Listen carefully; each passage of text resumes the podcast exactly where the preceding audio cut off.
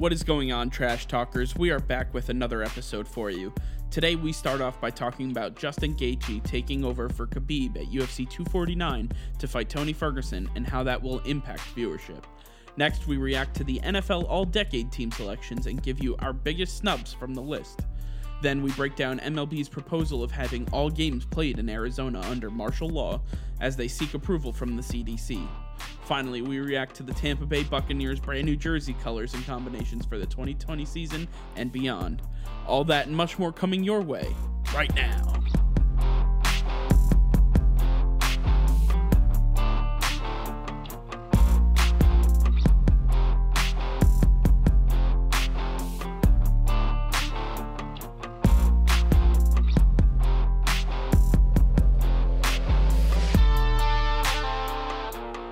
What's going on, everybody? I hope you're enjoying your uh, your quarantine period. I hope everything's going okay for everybody. Uh, it hasn't been too busy as of late in in the sports world, but we have gotten some news today out of the UFC. Uh, it, it came out that Khabib was not going to be out uh, let out of Russia. It, there were talks that maybe uh, he would be the exception to to come to the U.S. or to another uh, undisclosed location to go fight Tony Ferguson on April 18th. Um, but Dana White made it very clear that that was not true. And then right away, he was able to go get Justin Gaethje to sign on and fight Tony Ferguson for the interim uh, championship. And this this is this brought the uh, UFC 249 uh, main event card right back into play. It kind of fell off there for a second without Khabib being there, but now having uh, Tony Ferguson versus Justin Gaethje makes it very interesting, and he just keeps piling on the names with other superstars as well. So this is really turning out to be an, being an event. And now we learned as uh, a couple hours ago that this is going to be taking place at an undisclosed place on the West Coast. It hasn't been finalized, but Dana has assured us that it will be finalized within the next few days. So, Mike, you know, what do you think about everything that's going on in UFC. Do you how do you feel about this Justin Gaethje Tony Ferguson fight? Are you excited for it? Yeah, so I mean, let's just right off the bat, Dana White going after um, the ESPN reporter who tweeted that Khabib was back in on the card. As soon as that tweet went out, he was very quick to jump on it and say absolutely not and put down that rumor right away, which is good for him. You know what? He, that that's his personality, that's his style. Um, everything is done with a flash and a bang, and he definitely made that happen. Um, yeah, but, I mean, it, well, it, it's interesting because Ariel Helwani is usually pretty spot on with his his sources. So I wonder where he f- found out that Khabib might be let out of Russia to come to the U.S. or or another location. Where where that was coming from, and then Dana was really quick about it just to shoot it down. So that was, that was really interesting. Yeah, I mean, uh, if if I'm Ariel Helwani, what he probably heard was that Russia was going to allow Khabib out of the country to fight. Um, but because of everything that's gone on, all the planning that it's taken on the part of the UFC to to kind of get this thing going and you know to move on without Khabib, they had to schedule somebody else in the interim. That's where you got Justin Gaethje from. So uh, at that point, you can't go back on it and you say, you know what, as Dana White said, he you know it, he's not on the card anymore. That's pretty much it. So uh, you know, the the report was that he would have been let out of Russia, uh, but you know, it, as it stands, Dana White wasn't having him on the card. So definitely interesting from that standpoint. Uh, uh, but for Justin Gaethje to take over for Khabib, um, this is going to be one of the most anticipated fights. Um, you know, obviously everybody was looking forward to uh, Ferguson Khabib with that not happening, I think this is the absolute best alternative to that fight. And I Absolutely. don't think we could have asked Absolutely. for something better to happen in the in the small amount of time that Dana White had to get something put together. And you're talking about uh, a time when there's no sports happening, when sports fans are literally in the fetal position in the corner of a bedroom, uh, sucking on their thumbs because they need something, anything, and the news that Khabib wasn't going to be able to fight just just drove that home even harder. And uh, you know, for Dana White to go through all this and and to get this done uh, really shows that the UFC is trying to give the fans what they want, but also capitalize on the fact that they are going to be the only true sport that is still taking place during this time. Yeah, and as you mentioned, this isn't Khabib, but Justin Gaethje almost a year ago fought Khabib and almost beat him. This, the, that was probably the closest Khabib ever came to losing in the UFC, and, and that that was pretty surprising. So Justin Gaethje isn't some nobody. He is a, a really strong fighter. He's a really strong grappler. He's gonna you know, he just tweeted out that he's going to make 18 to 19 minutes of Tony Ferguson's life hell. And so the feud is starting. They're hyping themselves up. They're going to go to war with each other. They're going to make it as good as they can because this is perfect opportunity for both of them to boost their careers even more than they already have. And so th- this is just going to be a, really exciting. We see other names on here like Calvin Kattar, uh, Francis Ngannou that they brought over who were supposed to be on fight nights that didn't take place. So now this this card is just really stacked. And, and we still have Jessica on uh, Andrade versus Namajunas for the second time. So this card is truly stacked. It's absolutely insane. It should be so much fun. It's everything we could have hoped for and more. It's going to be awesome. Yeah, I mean, I, honestly, for me, as a you know, I I'm uh, a surface UFC fan. I know the big names. I like the big names. Um, other than that, I'm not. I'm not too uh, deep into the UFC, but I, I, like to watch it, even if I don't know who they are. I, I love watching UFC. I'm looking forward to Greg Hardy's fight. He's still scheduled to fight on this card, and I'm very excited. Um, he's five and two right now in the UFC. I think that he's got a lot to prove, um, and obviously he brings great name value coming over from the NFL. I, I think this is a, uh, I think this is going to be a good fight for him to get a lot of recognition in the world of UFC outside of football. Oh yeah, and it's not even he's five and two, but one of those be, came from uh, disqualification because you know, he hit somebody while they were on all fours, and so th- I believe he hit him in the back being, of the head too, right? I think, yeah, yeah, that that was just from him being super inexperienced, not knowing the rules. He he's just a pure athlete. He came into this with a couple months of training. he's not like a normal fighter where they fought in other uh, other mixed martial arts before coming into the UFC. He was a big name coming from a different type of sport, and then just you know wrecking mayhem on other uh, fighters. And and he was doing a great job. You know, he he's a very lean, muscular heavyweight, and and so that's that's not something you usually find. And so when he's he has the stamina to keep up with, uh, with most of these guys right out of the gate. He, he he's had the conditioning all of his life, so that that has never been a factor, and he's putting all of his athleticism to use. So Greg Hardy, if he can really hone in on his his MMA skills, be, he can become a very strong heavyweight fighter. No, I absolutely agree. Um, there, I mean, there's so much going around for this, and obviously there were there were a few fights that were canceled on this card, but um, one thing I wanted to point out, and I don't know if it, it was a joke or if it's a, a serious thing, but uh, Dana White saying that he was going to buy an island uh, to host all of these uh, UFC events um, definitely caught my eye. I mean, if if it were true, right, if that's something that he's actually considering and might do for the UFC, I think that would be absolutely incredible.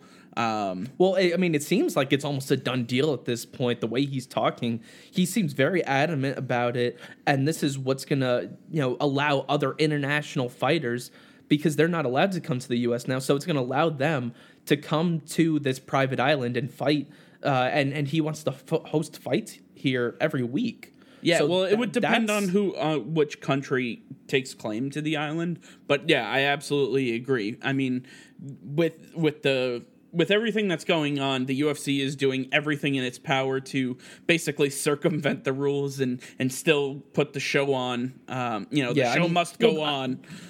I, but this is one part of the reason I believe Dana White is the best owner of a sport or you know commissioner, commissioner of a sport, yeah. if you will. You know, he he is willing to do anything it takes. He's willing to spend as much as it takes to put on a show. He is not willing to go any longer without his favorite sport. And so having that, you know, that type of a commissioner behind something like this, that that's all you want, you know, as a fan. You you want them to be as invested as you are because, you know, he he did this because he was a fan of fighting. That that's where this all started and he's continuing that. He has not lost that. This might, you know, be a business to him some, but at, I think first and foremost, he he wants he's always you know putting the best cards together because he wants to see them himself. He, he's always looking at the fan aspect, one hundred percent. I, I, uh, I think he's a fan before he is um, A businessman, yeah, 100%. or a commissioner. I think I think Oh, he well, says yeah. to himself, "What are the fights that I would want to see as a fan?" And that's the fights that we end up getting. I mean, you look at all of these cards. Even if you're not, again, if if you're a fan like me and you only know big names, I've watched plenty of cards where I didn't know a single person that was fighting, and I still was more than satisfied with the with the product that I was given. So they're Oh, yeah. they're I mean- doing a great job over there. Yeah, he knows everything about everybody who's in the UFC. He handpicks them all the time. He, you know, he he everything is done for reason in the UFC, and he he knows exactly how to promote a card, exactly who to put on there, who's going to thrive against who, who's going to get the best out of each other. He he is the perfect man for the job. I absolutely agree, and we'll we'll get into a little bit later uh, some some people who might not be right for the job uh, in in their sport, and we'll get we'll get to that in a little bit. Um, I, I want to kind of switch gears here a little bit. Um, you know, one bit of uh, you know sporting news that we got this this past weekend was uh, the NFA uh, sorry NFL All Decade team came out, um, and they there were a lot of picks on there that you know brought me through the days of you know watching some of these great talents as they you know missing people like Calvin Johnson who cut his career short. And um, you know there, there are plenty of names out there but I want to get your pick. Who do you think was the biggest snub uh, uh, on this list Well, I mean, as I worked my way down the list, it seemed like everything was pretty much in order.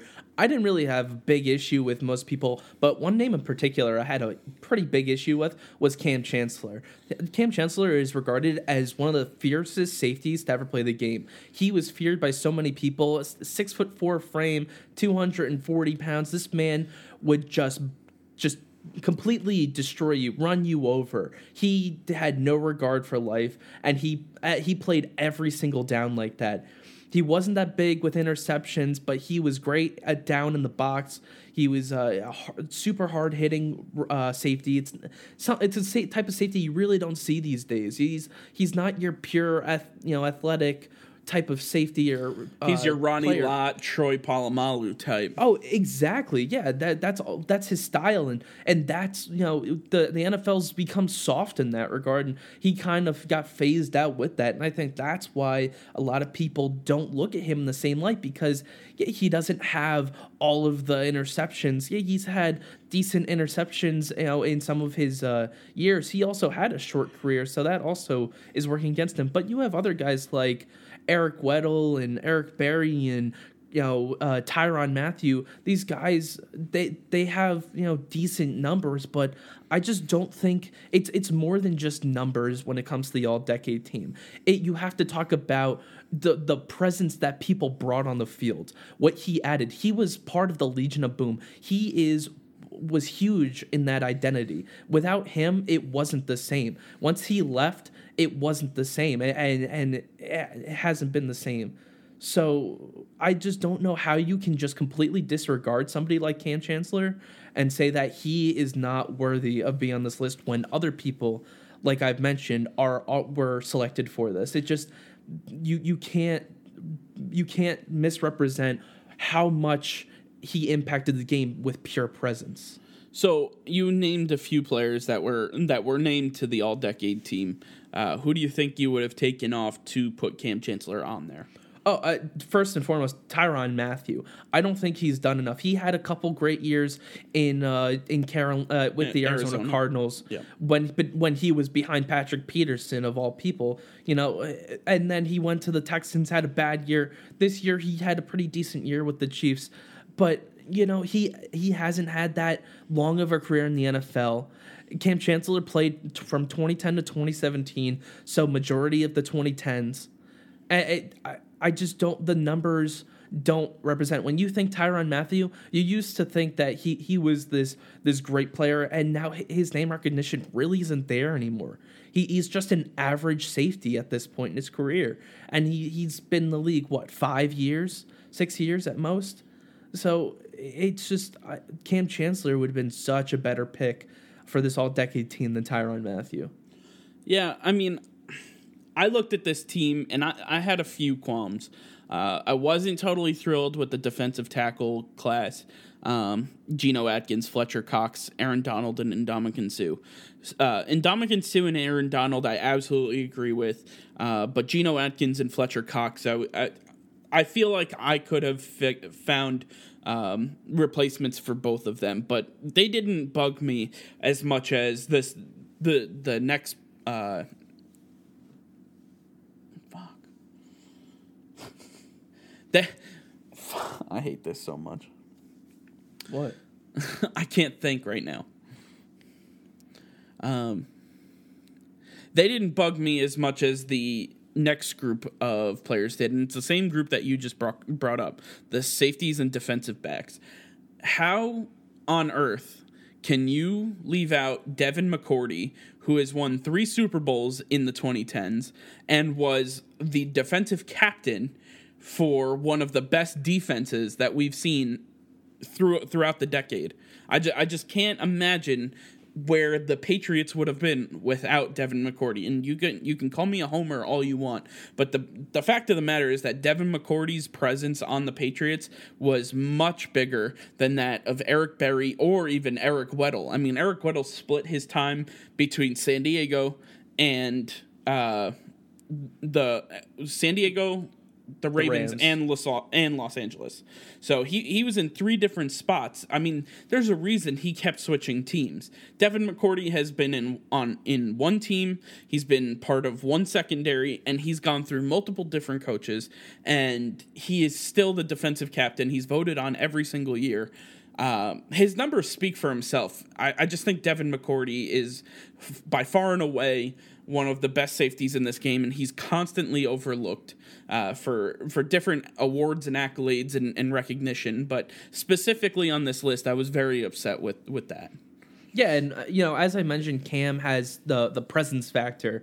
Devin McCourty is one of the best leaders in the NFL, bar none. You know, he motivates people like nobody else. He without him on on the Patriots, there's a chance they don't go to you know two of these Super Bowls. They don't win in that Falcons game. He has such a presence. He knows how to get people going he's developed the other safeties on this team because he is one of the oldest players on there. He's developed them into the players they are. He's taught everybody else how to how to work within this defense, how everything gels together. And without that, the Patriots aren't the Patriots. Yeah, You, I mean, you can't just put that aside and, and and just look at numbers. It's it's not black and white. Uh, I mean, going back, you can talk to you know whoever Darrelle Revis, who was on the Patriots. You can talk to uh, Stephon Gilmore. You can talk to any defensive back that has been a part of the Patriots. They will tell you from day one, working in that building, working in that defensive backfield.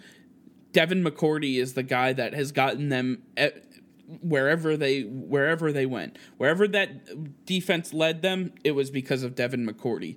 And his sw- I, a lot of people will take uh, take away from him the fact that he started out as a corner and then moved to safety.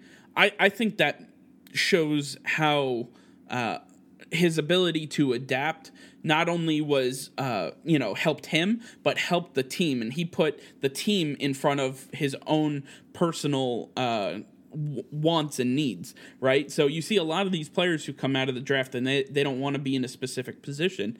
Devin McCourty said i'm going to be a corner. Then that didn't work out and instead of fighting with bill belichick and, and the defensive system he, they said listen we think you'd be, make a really great safety. He was like let's do it. Let's try it out. As a first round pick he could have said no and they would have let him go and he could have tried to be a corner somewhere else. But i, I, I just think that taking him off this list shows uh, just a, a, lack of knowledge and um, a lack of paying attention to what really matters for some of these players. Anyway, we've gotten completely uh, awry. Um, I think that's enough for the all NFL NFL All Decade team. Um, okay, I think we've gotten a little far off track, but uh, I, you you get the point. You know, these Devin McCourty, Kam Chancellor. I think they they definitely earned their spot onto this team, whereas others probably should have been left off.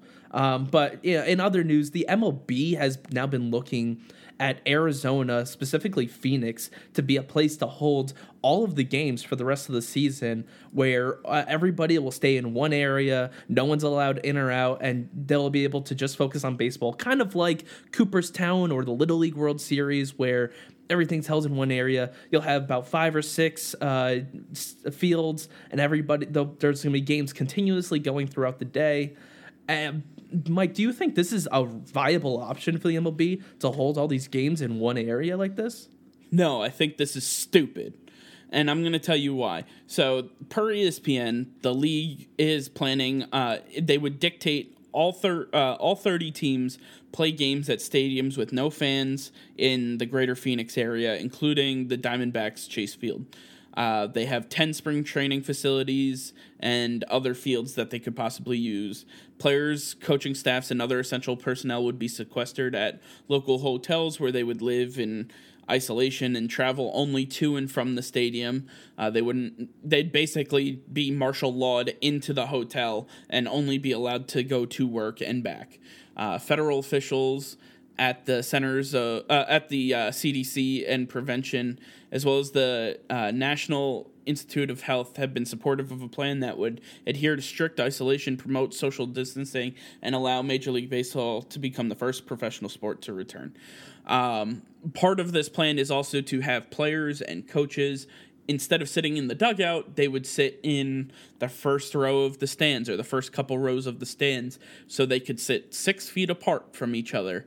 I think this is absolutely atrocious and this would look absolutely terrible. As much as I want sports back and as much as I would love to see uh, baseball being played, I do not want to see a Red Sox home game in Phoenix, Arizona. I do not want to see players having to sit in the stands because they can't be six feet or uh, closer to one another. Um, and part of this was to have a, a robot umpire um, which they did in the minor leagues last year. They would have a, uh, a robot umpire calling balls and strikes behind the plate, and then they would have the uh, field umpires. That way, you reduce the amount of people that are so closely quartered uh, behind the plate. I, I just think this whole thing is stupid.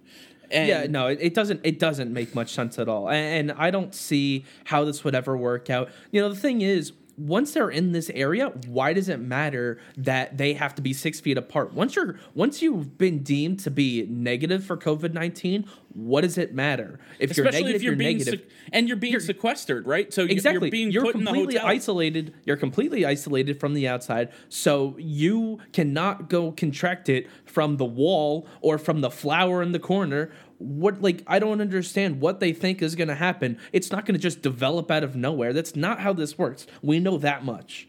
So I, I don't understand that part of it. Now, I don't mind them holding, you know, a few games or even making it training camp in in Arizona, but I don't think it's a viable option. What happens if this thing goes if COVID-19 were to end in September, right?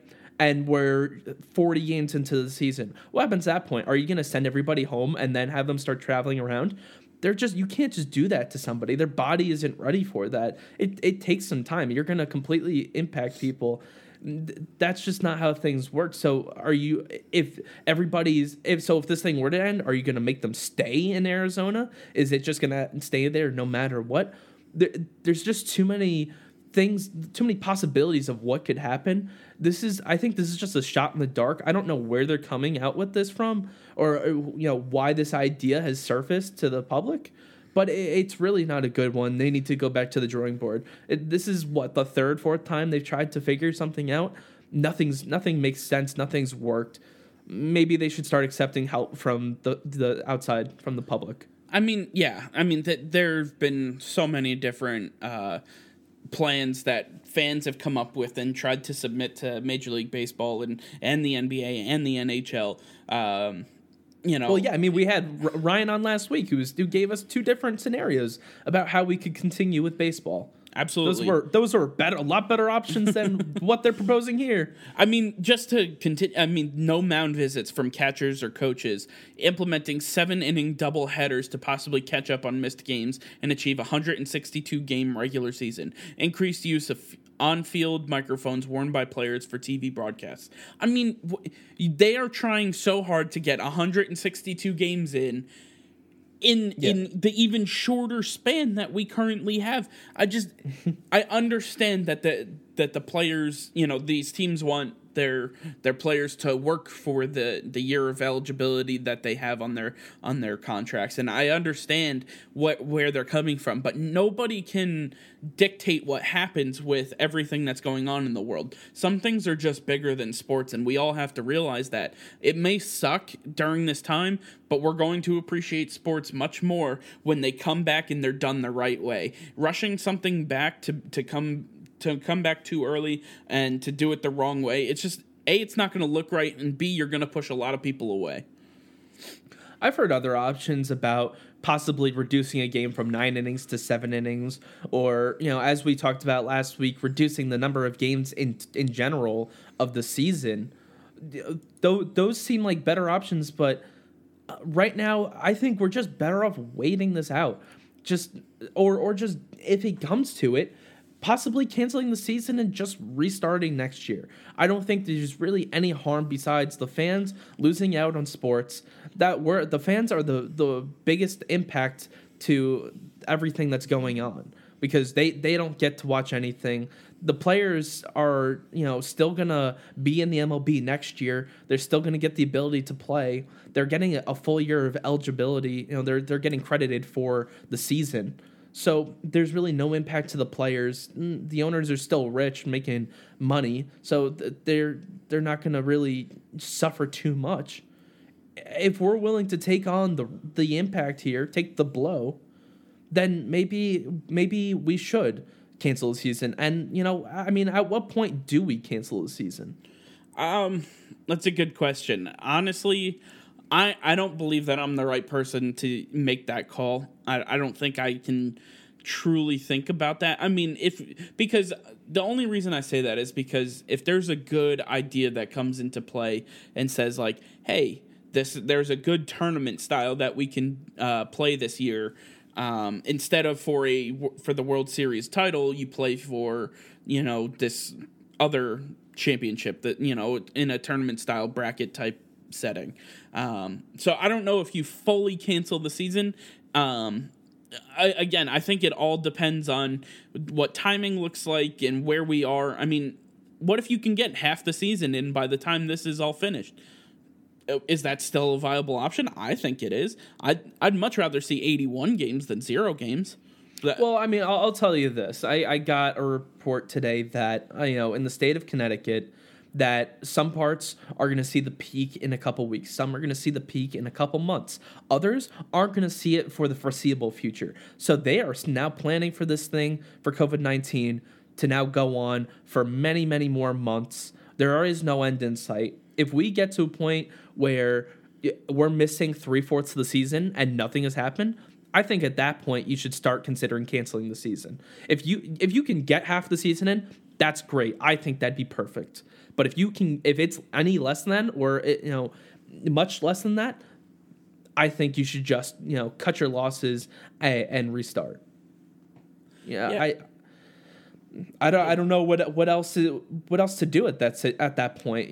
You, I guess you could do a March Madness style where it's kind of like a one two month uh, situation and just do a tournament that way. Well, I was thinking, you know, even if you said, you know, because there's there's 30 teams in the NFL, uh, sorry, in the uh, MLB. So if you take the AL and the NL and you split them from their rankings from last year, one through 15 on each side, and play a three game series per per uh, bracket, and then you bring it all the way up until again, you're not playing for a World Series title, but a we get sports. B, you know, you're utilizing the small amount of time that you have available because at, at some point we have to get back to how things were. And if say this thing ends in September or even October, right? At that point, baseball's pretty much over. It's football season. I'm not going to watch baseball during football season. And only I would tell you right now, most people are going to watch football over baseball, even if it is, you know, what you know, part of their their uh, their bracket style system. So I mean, three quarters of the season or or less, I, I can understand canceling, but I again, I think it's really just a feel it out type of situation. I don't I don't really have a full answer. Yeah, I mean, there's still plenty of time to figure this thing out, but I think we need to start exploring more options, you know, and start branching out of where you're you're getting your ideas from. Don't think internally, get external help. There's no you know, no one's criticizing you for asking for help. We want to help, so take it. You Even know, if they created some sort of competition amongst fans and said, you know, let's get the best, uh, you know, let's get the best of what the fans have to say. Let's, you know, we'll go through it. We'll give you the top 10 ideas. Whoever's idea gets voted on wins a $100,000 or, and, you know, a signed jersey by the whole team of their favorite team or something like that. Like, why couldn't the MLB do something simple like that? You're getting so, you'd get an influx of ideas and you would have as like as much time as you need to to go through and comb through all of this. I th- I think there's so many different things that they could do. Um, and like you said, Ryan last week gave us two uh, viable options that they they could run with, and I just don't think that. Um, I think they're better than anything that we've heard the internal discussions come up with. Yeah. Now, I mean, some ideas that have worked out as of recent were the ideas to create a new Buccaneers jersey. And today we got to look at new the new Buccaneers jerseys for the you know foreseeable future that now Tom Brady will be uh, wearing uh, every Sunday, Sunday, which is uh, it's Sunday. a very very weird thing to say. But uh, you know, how do you feel about these new Buccaneers jerseys? I think they are fire, except the all white jerseys. I do not like all oh, white. Oh, come I, that's, on. It's just a oh, personal preference. On. It's no, just a personal no, preference. No, no, oh, I do not I like all, all white. white. I, I like love all white. No, I like every... all white if it's clean. I don't think these ones are clean. I don't think because there's just You're, no. Uh, okay, I I'll agree with that. They're not as clean as like the New Orleans Saints color rush, which right. are all like all white with the the gold trim. Those are nice. Right. The um, the they, white out type style. If they did something like that with a with a red trim, I would have been in on that but because it's not that clean, I just can't get on board with the white ones. But the the all pewter ones and those red jerseys with the pewter pants, those are sick, oh. and I'm probably gonna have to get myself. Oh, I, oh yeah, jerseys. I I've been thinking that myself, and I, I have been scared to say it out loud because it's it's. I might so not weird. get a Brady jersey, but I'll definitely uh, get a jersey yeah. for sure yeah, Godwin, Evans, David, or uh, you know Devin Bush. Uh, I mean Devin White. Uh, you know, there's there's so many different directions, um, but it's you you've got a new quarterback in there, Tom Brady. You've got new jerseys. The Super Bowl is playing played in Tampa Bay this year. Like, what else Hopefully. is going great? Like, everything's going great in Tampa Bay right now. I, uh, they really can't ask for much more. Honestly, it's just everything is working out way too well for them. Honestly, I hope I hope it continues because the Buccaneers they're building something special. They've got a great coaching staff. They've got great players. I, I would love to see them really go far, and, and to do it in those threads would be just awesome to watch. Could you imagine the all pewter in the Super Bowl? Oh, that would be oh so amazing. Super Bowl, the Super Bowl patch on an all pewter jersey with those sleek helmets that they also came out with, and then just imagine somebody like Lavonte David with a with a dark mask on their on their as a visor on their helmets. Oh my god, it's gonna be sick. I might it's have to get myself a helmet sick. too. no, but I think a lot of other teams need to start taking notice from this. Everybody is in love with what's going on, and I think it's time for other teams to start looking at this design and then figuring out how they can do something kind of similar that will get their fans more involved and more excited about what's going on because sometimes it is the aesthetics that gets people more involved and uh, you have mm-hmm. to take that into account. I agree, but then you also end up with uh, issues like the Los Angeles Rams, who don't know what a ram looks like. Apparently, yeah, and they're not going back on their design. I mean the the the horn. I when I first saw it, I got to tell you, I thought it was the Chargers that redid it. I was like, all right, I mean, it's decent for the Chargers. And then somebody pointed out to me, it was like, that's the Rams. And I was like, that's terrible for the Rams. oh, absolutely. It, it it's make- just one of those things to me that it's just like, if you're going to do it, you have to you have to be able to take criticism and go back to the drawing board if it's not liked because you're like the whole point of this is to sell jerseys and to and to sell your brand and if people don't like your brand they're not buying your brand and and that's where like you can't let your your feelings and emotions get in the way of that No, I, I really can't tell a lie. I the more I see the Rams new logo, it's kind it. of grow it's kind of growing it. on me. it's kind it. of growing on me. Uh, I'm not done. fully there, but I don't cringe every time I see it now. So I think by the time the season rolls around, um, you know, and, and now we just learned that eh, we're gonna have uh, the Rams and Chargers on Hard Knocks, so we're gonna see that logo even more. Um, put a so, so i'm gonna put a damn shoe through my tv so I I think the more I see it, the more it'll just grow on me, and I'll accept it for what it is. I don't know if I'll, I'm not. I don't think I'll ever you know fall in love with the design, but I think I could get on board eventually. one of my favorite players, Aaron Donald, is being subjected to wearing this god awful freaking like okay, so for those of you who don't know, uh I went to high school and our mascot was the Rams. I think our logo and our helmet design was so much better than what the uh, Los Well, Angeles more- Rams have. It was more fitting. Maybe this is just a more modern approach that they're trying to take. They just need to put the damn ram horns on the helmets and call it a day. Because I think that what that lightning bolt I think is supposed to be a ram horn. I, I, I mean, honestly, if I'm Aaron Donald and I get my brand new jersey, I'm gonna walk across the stadium and be like, "Here, Derwin James, I think I have your jersey." it's Yeah. just, I, I hate it. But so, just to get back to your point, the Buccaneers fire, the Rams terrible. if you can meet somewhere in the middle, I think you're gonna do just fine. Yeah, but I think everybody needs to everybody who's anticipating creating a New Jersey, take the Bucks as the prime example. Don't look at the Chargers.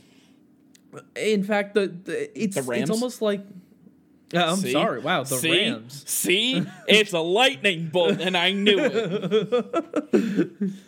You know, the the Bucks they went they went kind of old school a little bit. They went back to their old design previous to the to the last design.